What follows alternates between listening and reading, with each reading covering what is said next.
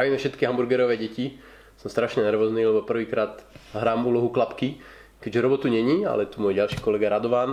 Radovana určite poznáte ako veľkého experta na verejné financie, na rozpočet, na sociálny systém a zároveň veľkého kritika, takže s ním sa budeme baviť o najnovších nápadoch, ktoré sa na nás rútia. Koaličná rada sa stretla alebo stretne sa zase v pondelok, aby e, rozporcovala medveďa, ako sa hovorí, alebo inak povedané, aby pripravila 64. E, kolo sociálneho balíčka a potešila všetkých svojich potenciálnych voličov. Už sa na to zjavujú prvé, prvé prísľuby a dary. My sme si ich rozdelili na také dve skupinky. Jedna skupinka je výdavkové, teda čo nám tá alebo ona strana uh, slubuje, že nám dá zo štátneho rozpočtu a druhá skupinka je, že nám slubujú, čo nám nevezmú z našich peňaženiek. Čiže to sa, tý, to sa týka daní a odvodov. Najskôr sa teda pozrieme na to, čo nám slubujú, že nám dajú z rozpočtu. Uh, žijeme v tzv. mamičkovskej dobe, to znamená, že každý sociálny balíček musí mať opatrenie pre mamičky a pre mladé rodiny. Teraz sme sa dostali k takému novému návrhu. Najsilnejší a najdrahší návrh bude predlženie materskej na 52 týždňov. Tento návrh vznikol asi tak, že niekto priniesol poslancom rozpočet sociálnej poisťovne, kde sa ukazuje, že už v tomto roku mohol byť prebytok a teraz ten prebytok e, sa dá použiť dvomi spôsobmi. Buď sa dajú znížiť odvody, alebo sa dajú zvýšiť dávky. E, poslanci alebo jedna strana prišla s návrhom na zvýšenie dávok a teda e, Slovensko má momentálne štvrtú najdlhšiu materskú medzi krajinami OECD a chce ju mať na prvom mieste, aby sme nemali 34 týždňov, ale 52 týždňov. E, toto opatrenie bude stať 150 e, miliónov eur, e, slušný balík a otázka je, čo vlastne prinesie, pretože dlhšia materská ženy do práce nevráti, skôr naopak, bude ich motivovať ostať doma, vyčerpať ju v maximálnej miere a zároveň sa dostávame do situácie, že materská je už dnes v plnej výške predchádzajúceho čistého príjmu, a e, priemerná výška materskej dosahuje 650 eur. Takže tá dávka ako taká je v podstate vyššia ako mnoho ľudí zarába na trhu práce. No ale čo tých 150 miliónov znamená? Pozrieme sa na to bližšie, lebo vieme, že e, dôchodkový systém sám o sebe je deficitný, sú tam teda ešte ďalšie iné položky. Toto sa, toto sa vypláca z nemocenskej, nie? Materská dávka. Dôchodkový systém e, je natoľko drahý, že žiadnych 18% ho nikdy nevedelo zafinancovať a on je vytrvalo financovaný z prebytkov ostatných fondov. Takže aj kým existoval prebytok vo fonde e, poistenia e, v práce neschopností, tak aj tento prebytok slúžil na starobné dôchodky a teraz sa tento prebytok nielenže vyčerpá, ale v tomto fonde dokonca vznikne diera takže e, buď budeme musieť platiť vyššie odvody e, na iné fondy, alebo štátny rozpočet zase bude musieť dotovať sociálnu poisťovňu. Čiže vyššia materská, ak sa na ňu tešíte, tak zároveň ale musíte rátať s tým, že stav sociálnej poisťovne sa pomerne výrazne zhorší, ak tomu dobre chápem, ak to prejde v takej podobe, akej to zatiaľ cirkuluje, že by to mohlo byť. No ale sú tam aj iné, iné výdavkové opatrenia, len, nielen materská, ale zase aj o rodičovskej sa hovorí. Zvyšovanie rodičovského príspevku, ten príspevok objektívne nie je nejak bohviaký vysoký. V okolitých, eur. v okolitých krajinách je vyšší a v Českej republike by sa mal podstatne viac zvýšiť. Ehm, ale tam je zaujímavý akurát ten návrh e, zavedenia flexibilného rodičovského príspevku, čo dáva zmysel, e, pretože to e, môže pomôcť ženám, ktoré by sa skôr chceli vrátiť do práce tak oni si ho budú môcť vyčerpať v celej sume, ale za kratšie obdobie, tak toto funguje aj v Česku a uh, to je celkom uh, logické čiže, Čiže nebolo by, že mesačne 220 koľko si euro, ale bolo by, že každá matka má k dispozícii x tisíc, x tisíc eur a tie si vyčerpá za rok, za dva, za tri, podľa jej ľubovole, ako si Presne tak. No ešte SNS má ďalší nápad e, pre zmenu nové poukazy, a... športové poukazy je to, to by zamestnávateľia platili, predpokladám zase. To neviem presne. Toto si vystrihneme odtiaľ tieto športové poukazy. Ja by som ich tam nechal, pretože ja som presvedčený, že to budú zamestnávateľia. Poďme ďalej v tých výdavkoch. Je tam ešte niečo?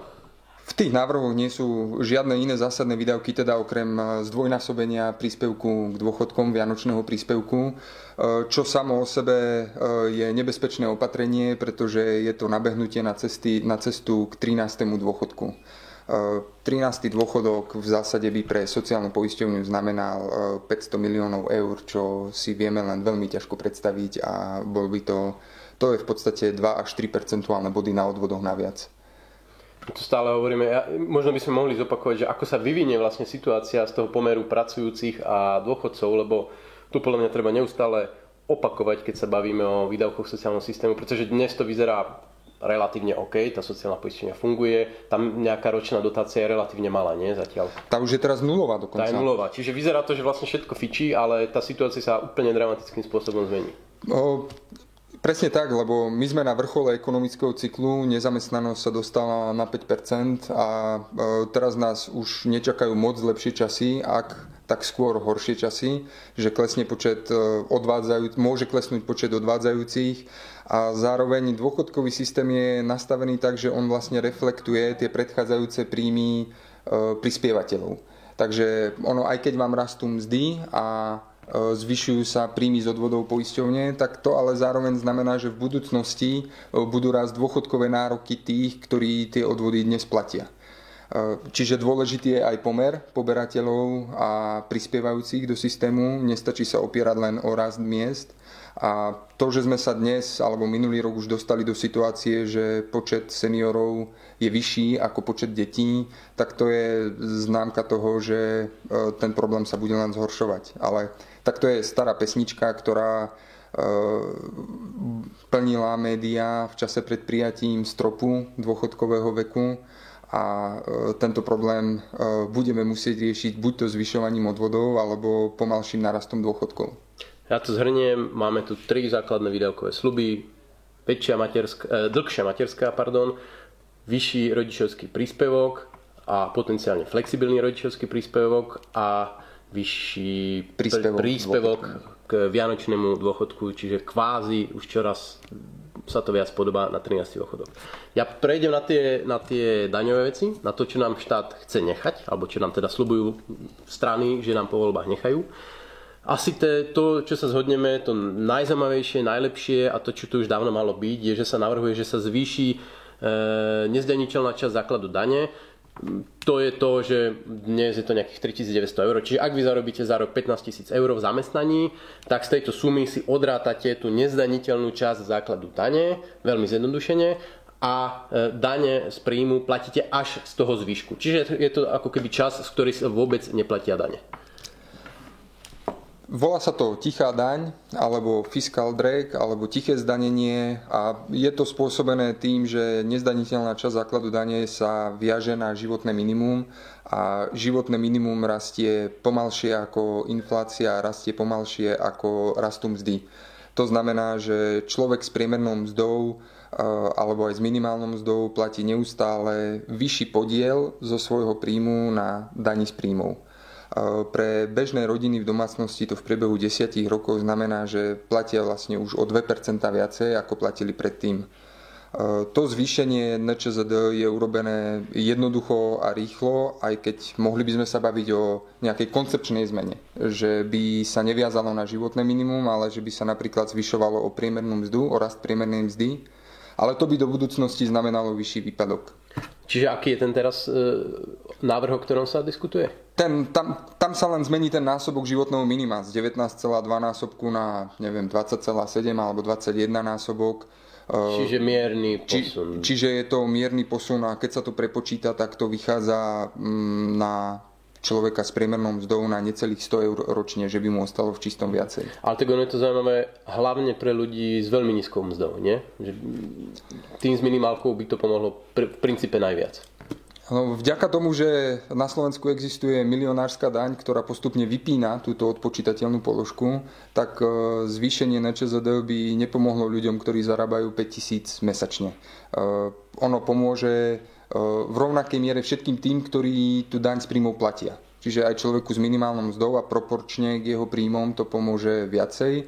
Zamestnancom s priemernou mzdou to pomôže v absolútnej výške rovnako, ale menší diel čistého príjmu. Potom je tu druhá sada toho, čo by sme my mohli ušetriť vo svojich peňaženkách a to sú odvody. To je ďalší návrh z hodov okolností opäť e, z, zo strany Most, ktorí e, vo svojich opatreniach nemajú teda rozdávanie, ale majú obetovanie príjmov, príjmov odvodových príjmov. E, to je presne tá otázka, že keď sociálna poisťovňa sa dostala do prebytku, takže či ten prebytok rozdeliť v podobe vyšších dávok, alebo že si niekto povie, že tak nebudeme tie peniaze presúvať z jedného vrecka do druhého a potom, aby sme ich eh, tým matkám vrátili, však ich manželia platia celý čas tie odvody a potom Budeme sa im dostanú nazad. to funguje. a aj naopak to funguje. Ale jedna z cest je, ako platiť nižšie odvody. Eh, navrhuje sa zníženie odvodov na invalidné poistenie. Invalidné poistenie je dlhodobo prebytkové, viac ako o tretinu ono v zásade je to jedno, ktoré poistenie sa zníži, pretože tá poisťovňa aj tak všetko, čo ostane, dáva na dôchodky. Nakoniec sa to zmieša v, jednej, v jednom veľkom hrnci. No ale nebolo by možno lepšie, keby z tých prebytkov sa vytváral nejaký záložný fond do budúcnosti pre tú sociálnu poisťovňu? No pikantné je, že v poisťovne existuje niečo, čo sa volá rezervný fond Solidarity, ale v ňom neustáva absolútne žiadny e, prebytok ani záložná rezerva. Eh, ako každá mm, rezerva otvára otázku, že či je to dobrý spôsob, eh, ako držať peniaze na mieste. Eh, pretože peniaze treba zhodnocovať a z pohľadu poisťovne alebo štátu môže platiť, že vyšší ekonomický rast, ktorý umožní vyšší rast miest, znamená, že v budúcnosti sa tie prostriedky získajú ľahšie, ako keby dnes štát tú rezervu držal a zhodnocoval ich by jedným percentom. Je to jasné. Poďme na trojku, tá už je z dielne SNS. Je tu nižšia DPH na potraviny, teda začalo to ako nižšia DPH na potraviny. Čím ďalej koaliční partnery rokujú, tak tým bizarnejšie rozmery to dostáva. Čiže aká je situácia teraz? Nižšia DPH na potraviny bude, nebude? Aká? E, ja viem povedať, aká situácia bola včera, pretože čerpám informácie z novín, aká je situácia dnes neviem. A aktuálna informácia je taká, že E, nedôjde k plošnému zníženiu DPH na potraviny, ale budú iba vybraté potraviny, e, čiže k tej 10% sadzbe, ktorá dnes je na meso, na mlieko, je na tam. maslo. Niekoľko druhov. Tak sa pripojí e, ovocie a zelenina, ale treba upozorniť, že ovocie a zelenina lokálneho charakteru, Čiže nie banány?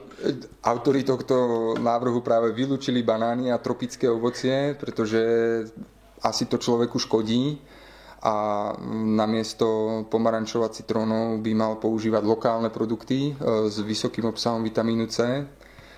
A mala by tam pribudnúť napríklad aj brinza, ktorá doteraz nie je. Takže taký ten... A ešte fujary údajne.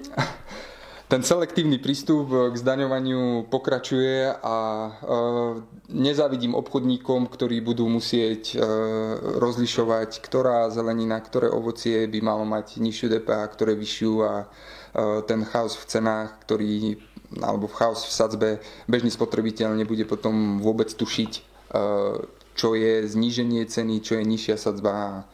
Tam je zaujímavé aj vlastne zníženie hodnoty tohto slubu alebo daru, že pri tej celkovej zníženej sadzbe na všetky potraviny by to znamenalo výpadok tuším 800 alebo 700 miliónov eur. E, tým, že vlastne ten, ten rozsah tých potravín sa veľmi výrazne zúžil, ovoci zelenina tvorí myslím nejakých 7% nákupného košíka potravín, čiže alebo do, do 10%.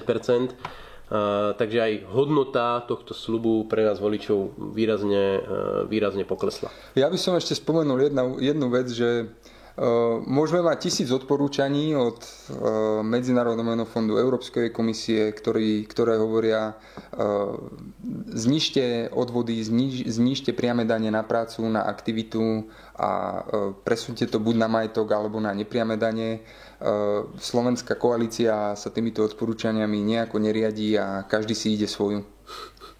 Ale úplne na záver sme si nechali pre nás také najzaujímavejšiu, najzaujímavejšiu oblasť, to je daň z príjmu právnych e, osôb, teda korporátna daň, to čo platia firmy. E, dnes je na Slovensku sadzba 21%, sme v rámci východnej Európy, respektíve východoeurópskych členov Európskej únie, krajina s najvyššou sadzbou. No a zase pred pár týždňami SNS prišla s návrhom 15% na sadzbách, dielo výbuch bomby Znamenalo by to výpadok zase rádovo niekoľko stoviek miliónov eur, ale bolo by to pomerne zásadný krok. Dnes už je to výraznejšie očesané. Takže ak to vyzerá? No stalo sa presne to, čo sme sa báli, že e, akoby extrémne odvážny návrh e, sa nakoniec e, oseká takým spôsobom, že to bude extrémne neodvážny návrh.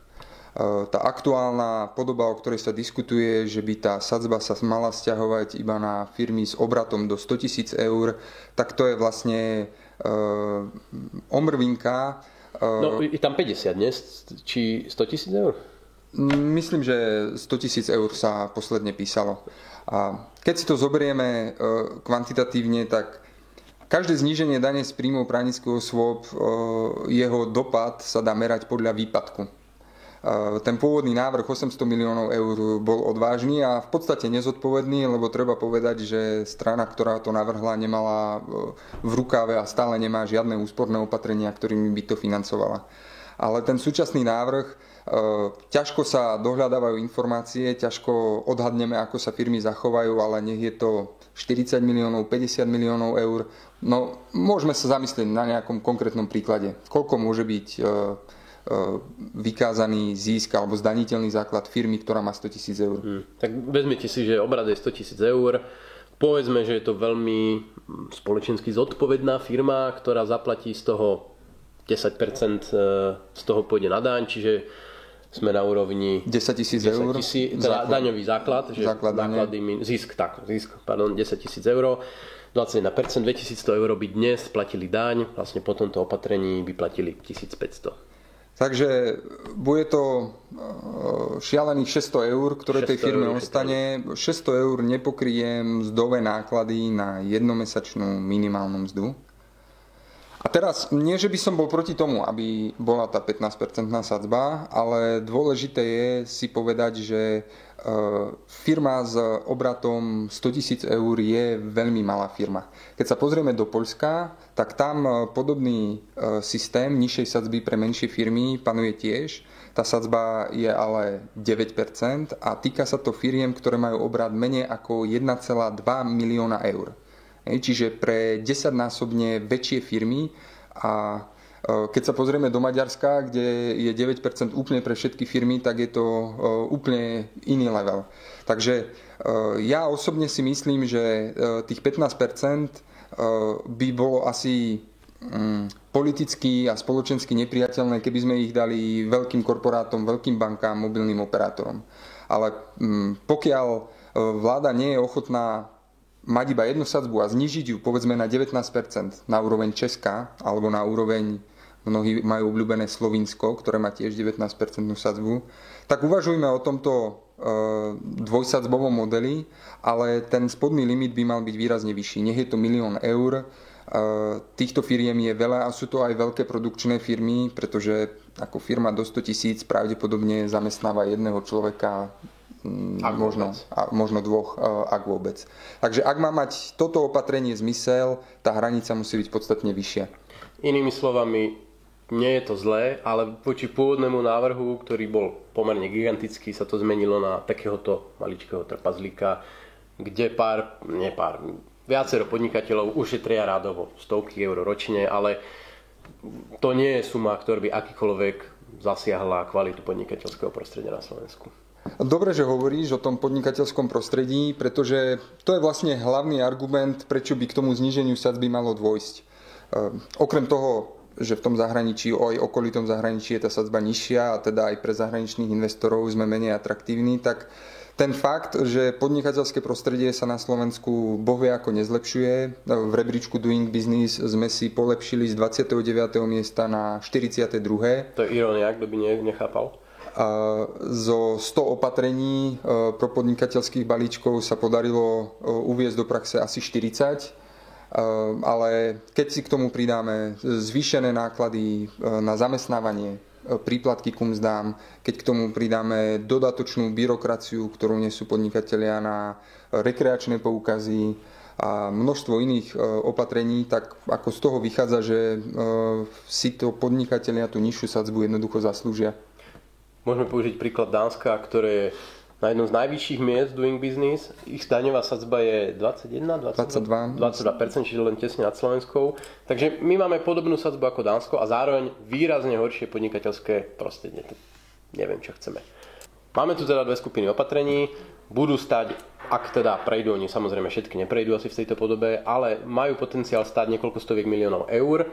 V roku 2019 by mal byť vyrovnaný rozpočet oficiálne, je to taký darček Kažimíra Slovensku pri jeho odchode z funkcie. E, ale bez ohľadu na to, či vlastne prejdú tieto opatrenia, už dnes Rada rozpočtovej zodpovednosti hovorí, že je tu veľké riziko, že ten vyrovnaný rozpočet nebude v roku 2019. Na jednu stranu o tých rizikách hovorila už predtým, týka sa to hlavne nedaňových príjmov, kde štát si v podstate nasľubuje, koľko sa mu podarí zarobiť na emisných e, povolankách, na dividendách a ostatných nedaňových príjmoch. Na druhú stranu žiadny rozpočet sa nedá naplánovať e, na e, euro presne a potom dochádza k spomaľovaniu ekonomického rastu a tie daňové príjmy neporastú tak, ako by si štát predstavoval. Ak by k tomu prišlo ešte nejaké e, zavedenie nižších sadzieb daní, pretože myslím, že aj tá daň z príjmov právnických osôb je navrhnutá tak, že by sa vzťahovala už na toto zdaňovacie obdobie, tak ten výpadok by bol už teraz vyšší. Takže e, kto si prečíta túto správu, tak by nemal povedať, že neškrtajme dane, ale mal by povedať, e, vážení politici, vážené ministerstva, e, otvorte si e, záverečnú správu implementačnej jednotky, kde uvidíte mraky červenej farby e, na opatreniach, ktoré majú šetriť peniaze, prinášať úspory, ale tieto opatrenia nie sú naplňované. Inými slovami, každý rezort má dostal domácu úlohu rádovo 10, 20, 30 domácich úloh, akým spôsobom by mal zefektívniť svoju činnosť, akým spôsobom by mal šetriť výdavky. Dovolím si tvrdiť, že 3 štvrte z týchto úloh sa vôbec nedejú alebo sú vo výraznom omeškaní, čiže nešetrí sa.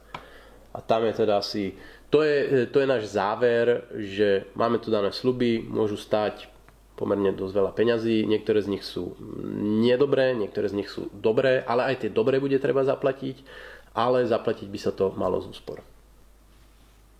Súhlasím. Konec. Amen. Tma.